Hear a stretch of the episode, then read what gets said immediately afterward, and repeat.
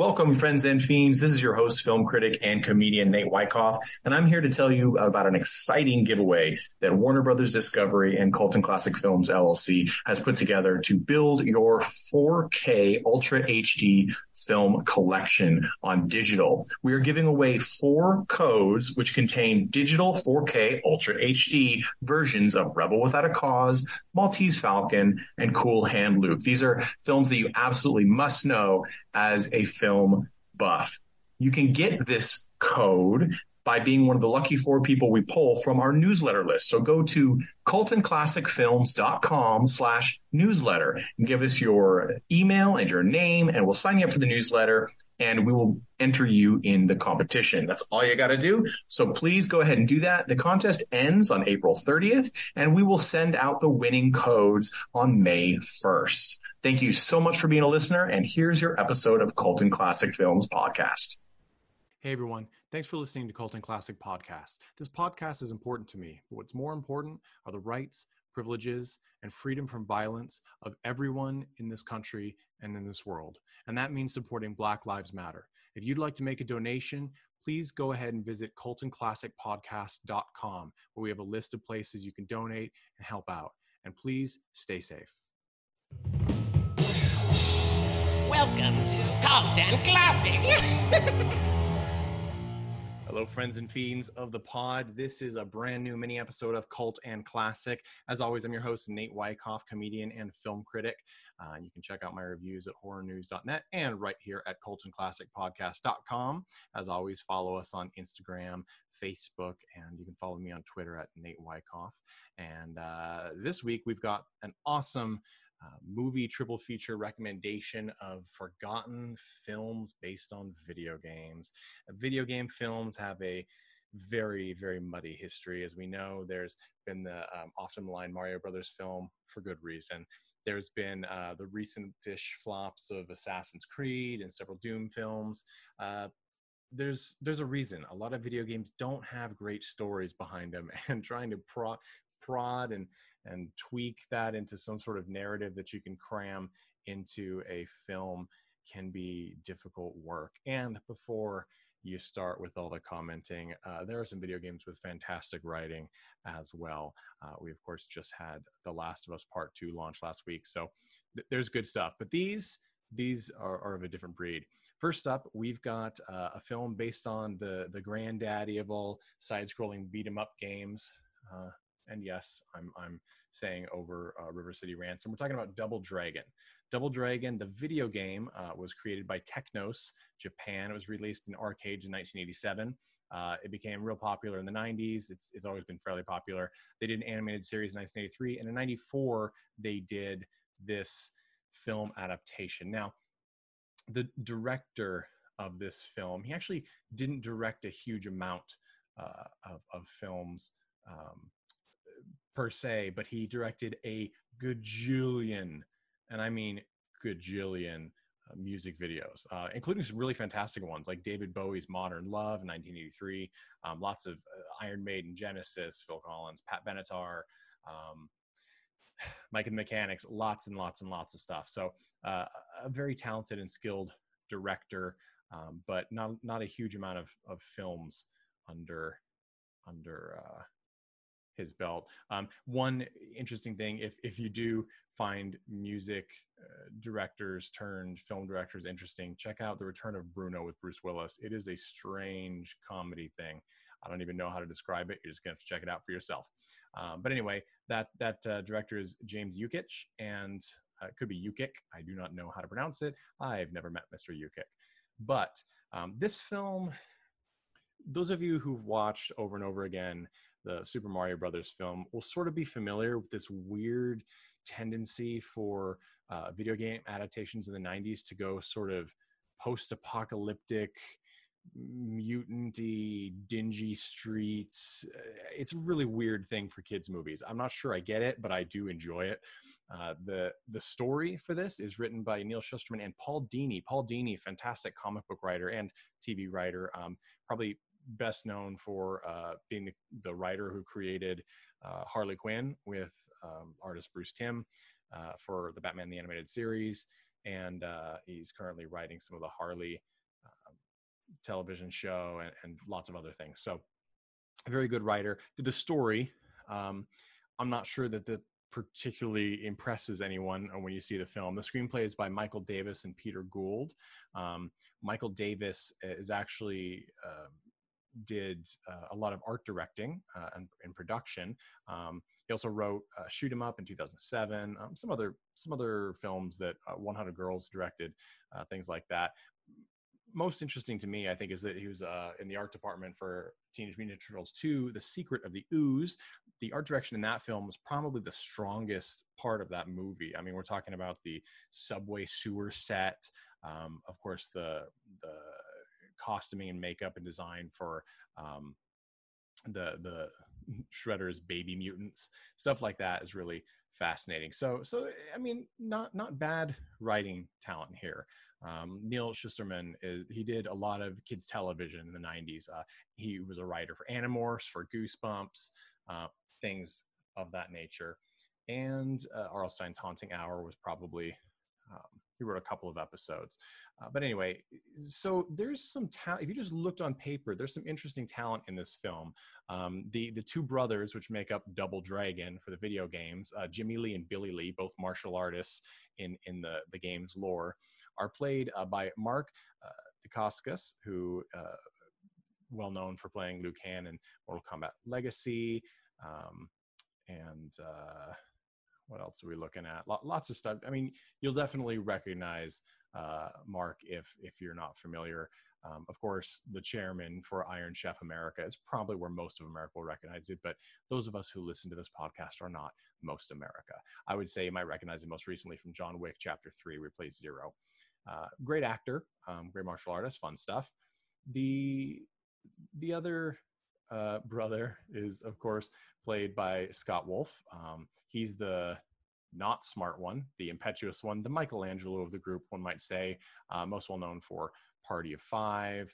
But um, he's also done a lot of martial arts stuff as well, if you look through his um, his repertoire of film histories. He was also, uh, I thought it was fascinating, uh, recognizing him as a waitstaff at the Max um, restaurant in Saved by the Bell back in the nineties as well. Uh, he's also, if you look real close, you can spot him as one of the gang thugs in uh, Teenage Mutant Ninja Turtles. So everything cycles back to Teenage Mutant Ninja Turtles.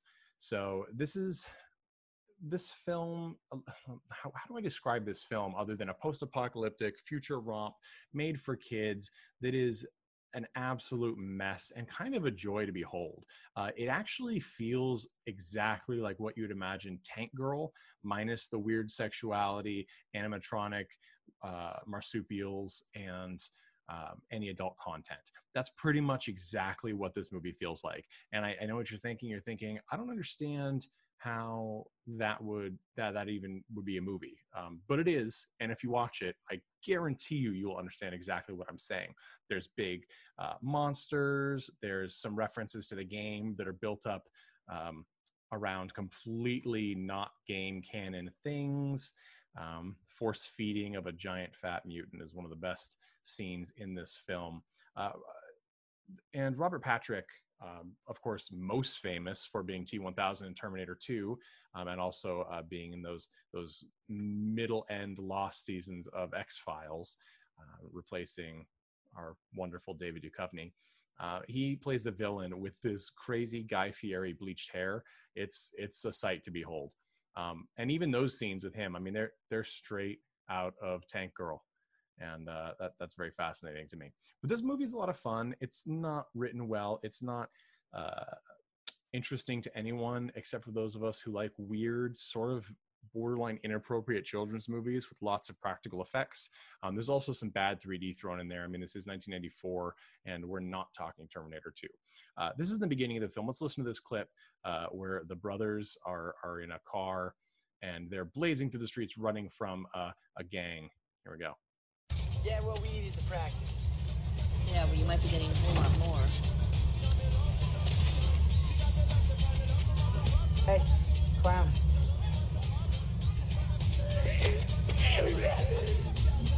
Those guys are gnarly. Hey, hey, hey, hey, hey. Stick with the two o'clock and she is my type. Pull over. Pull over. I really don't think that's a good idea. And, uh, and that is uh, the kind of dialogue you're going to be getting in this film. And that is to say, not very exciting. Um, but the visuals really sell this one. The costumes are are doofy. Um, the practical effects and the monsters are pretty great. Um, the costuming and hair and makeup is questionable. Um, that other voice you heard in there, the female voice, I believe is Julia Nixon. Uh, and, and she's probably the best acting talent in that scene. But again, uh, you heard what was there and it wasn't much.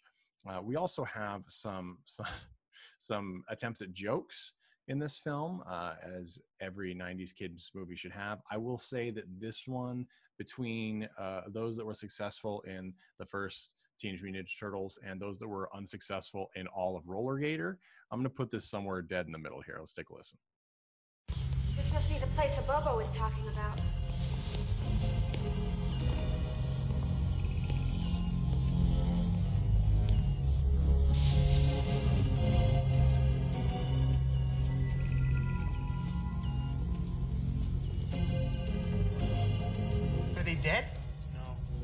Some kind of suspended animation. Ah! Shh! You can wake the dead. Wake the dead. Get it? It's slick joke. Slick joke. Yeah, that's the tagline uh, that they chose for uh, highlighting the jokes in this movie. Slick joke. I don't know what a slick joke is, but it sounds not family friendly. Uh, We've also got, like I said before, some appearances from characters in the game, like Bo, Bo, Bo, uh, and, and some other characters, Whip Lady, things like that. It's fascinating. If you've played the games, then uh, it's definitely worth a watch. If you like nineties nostalgia films, it's worth a watch. And if you like things like um, Three Ninjas uh, and Surf Ninjas with Ernie Reyes Junior, then give this one a watch. It's, it's worth it. I will, I will give you that. Next up on our tour of forgotten video game films is two thousand five's D O A Dead or Alive. Now, um, it's two thousand five or two thousand six, depending on whether you look at the production or the release date. Uh, but this is, this was a kind of a high profile flub at the time. Uh, Dead or Alive is a series of games that's still going on, uh, like uh, Double Dragon. Um, it's produced by Tecmo. That's not Technos, but Tecmo and Team Ninja. Um, they do a lot of great games, and they have for a long time. Dead or Alive is a fighting game, sort of uh, three D iterations, um, post Street Fighter, Tekken, that sort of thing. Um, mostly famous for a, um, a combo system where you can uh, feign and uh, counter attacks. And uh, let's be honest, uh, jiggle physics on women's breasts and bums. And that is pretty much what all the people uh, waiting for this movie expected. And it's, it's a weird beast. Uh, for a film that you think would be heavy on T N A, it does have a lot of bikinis and a lot of women uh, fighting each other. What it doesn't have is sex appeal, uh, any sort of adult situations, anything like that. Um, it's a very child-oriented T N A flick with no nudity. There is a scene with nudity that was cut out of the film so it could get a P G thirteen rating. I honestly don't understand how it has a P G thirteen rating. I mean, uh, being in a bathing suit does not P G thirteen make. Uh, the director is Corey Yuen, who is a phenomenal action director and martial arts choreographer. He's worked on pretty much the biggest Uh, martial arts films in U S release, as well as the biggest uh, martial arts films uh, in, in the uh, Chinese and Hong Kong market. So very, very, very prolific and successful director and uh, fight choreographer. This is actually the last film uh, in two thousand six that uh, he directed. Um, It's a weird film to end on. Uh, there's there are stories that uh, on set, because they tried to get a ton of different martial artists from different uh, countries and styles, that there was uh, anywhere from uh, twelve to thirty something different languages on set at any given time, and it made directing and wrangling of cast and crew uh, an impossible task. I'm not sure we see that impact in the film itself because the script is is not great. Um, which is which is very strange because there's actually some writing talent behind this one, kind of like Double Dragon. Um, we've got uh, the the scriptwriter for Pretty Woman, uh, as well as Under Siege and Chain Reaction, um, J F Lawton. Uh, he can write. Uh, this movie does not have good writing. I'm going to say that right off the bat. No good. No bueno. Um, there is, uh, there are three uh, actor, excuse me, three writers. Adam Gross and Seth Gross make up the other two, uh, the writing team. They've worked on a little bit. Uh, they've worked on Devour, the two thousand five film. Um, Bill Nye, the Science Guy, they were writers for. So, I mean, they, they worked, uh, but I would not say that they were as, by any stretch, as prolific as J F Lawton, who also is credited with creating the story for this film. The story is uh, also not a good, not a good one. We've got the typical um, some guy, in this case, Eric Roberts, doing his best Eric Roberts impersonation, uh, getting a bunch of fighters together to download by watching their fights, their skill sets onto uh, a, a mini disc, which I guess in two thousand six was still a thing, and uh, downloading it into his own brain so he can become a master fighter. I don't really understand the idea of putting Eric Roberts into a martial arts flick, but here we go. Uh, let's listen to him introducing all of the fighters who were dropped via airplane uh, to this island uh, battleground. Welcome to you all. Dead or Alive was created by the late, great Fame Douglas, Helena's father and my very good friend. Fame's will decreed this tournament, and as of this year, marking her twenty-first birthday, Helena's participation. My assistants will escort you to the lab, where you will now undergo a complete physical. Once you pass your physicals, D O A begins. Now you can kind of get a vibe for the sort of um, spring break meets uh, Sugar Ray era, you know, late two thousand or late nineteen nineties, early two thousands um, appeal they were going for with that music. And, and at the end there, you hear that little computer sound. That's because all of the competitors are stepping into basically a three sixty rotating computer generated machine. I mean, it's kind of like a body scan machine that we have now uh, at the airports, but of course it's flashier looking. And I, I guess it's supposed to be video game like. It's not necessary. It's it's just telling the audience that uh, it does not take itself seriously. And that's probably a good thing because, uh, like I said, the script is not good. The humor is not good. Um, but the action choreography is pretty good.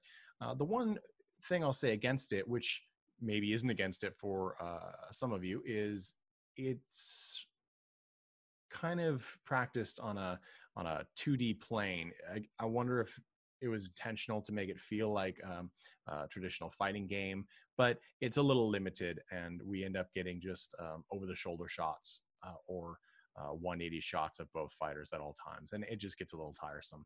But there's an incredible amount of talent uh, in the martial arts world on here. We have um, Song Ling, Hun Lin, uh, Anna Bolt, uh, Li Shi, uh, Ying Wang, Uh, Silvio Samak, Derek Boyer, Colin Chow, Kevin Nash is in this. Uh, Brian White, of course. Um, Kane Kosugi plays Ryu Hiyabashi. Uh, that was a nice touch from Ninja Gaiden there uh, that also works into the storyline. Um, Holly Vance, uh, Devin, o uh, o excuse me, Devin Aoki. I hate uh, mispronouncing her name.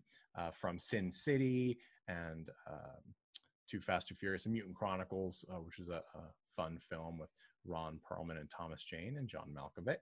Uh, they're, they're all here, and they do a great job um, doing what they need to do, which is either um, throwing punches or showing skin while throwing punches. And they do a fine job. Uh, my favorite is the lead is Jamie Presley. She is fantastic in this, uh, adding a little bit of humor to her role, does not take it too seriously, which really helps uh, compared to some other people that are over the top. Uh, mugging to the camera. I think that she takes a little bit more subtle subtle uh, position. And of course, if you, if you recognize her name, if you see her, you'll recognize her uh, from My Name is Earl, uh, Torque, uh, and Not Another Teen Movie. And my personal favorite, um, next to Mortal Kombat Conquest series, where she played uh, Mika, would be uh, uh, the, the Journey Absolution. Uh, with Mario Lopez. Uh, Riff Trax did a great coverage of that a few years back, so take a watch of that if you like.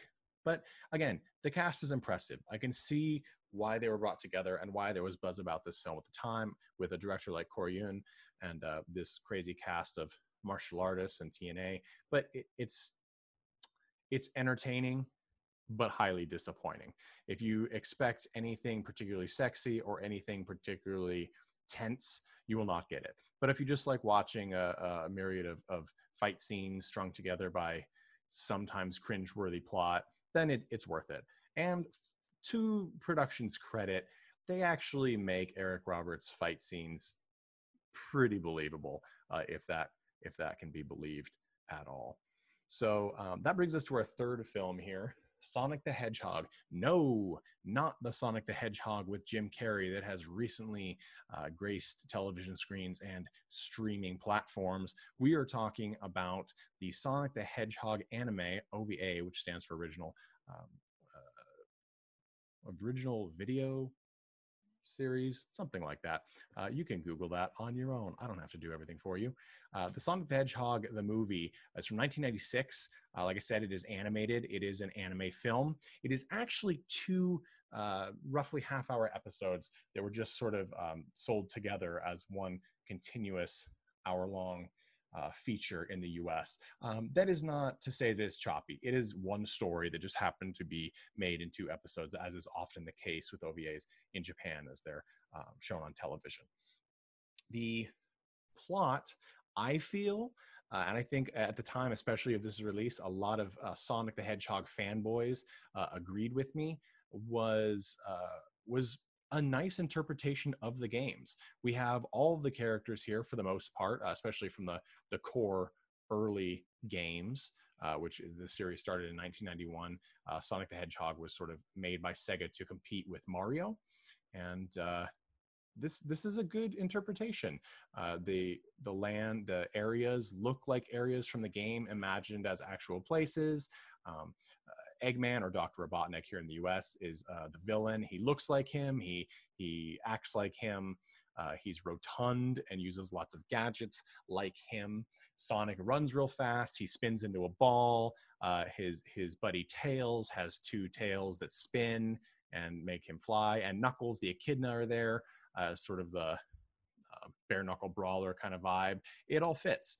And the the plot is sort of centers around Robotnik's plan to take over these uh, two areas of the world that these characters inhabit by uh, creating Metal Sonic. And Metal Sonic has found his way into the games as well. And uh, it's great. The animation is, is nice. Um, it's not uh, Studio Ghibli by any stretch, but it's also uh, above par for most um, series animated shows. Perhaps in recent years that's changed, uh, but this is this is worth it.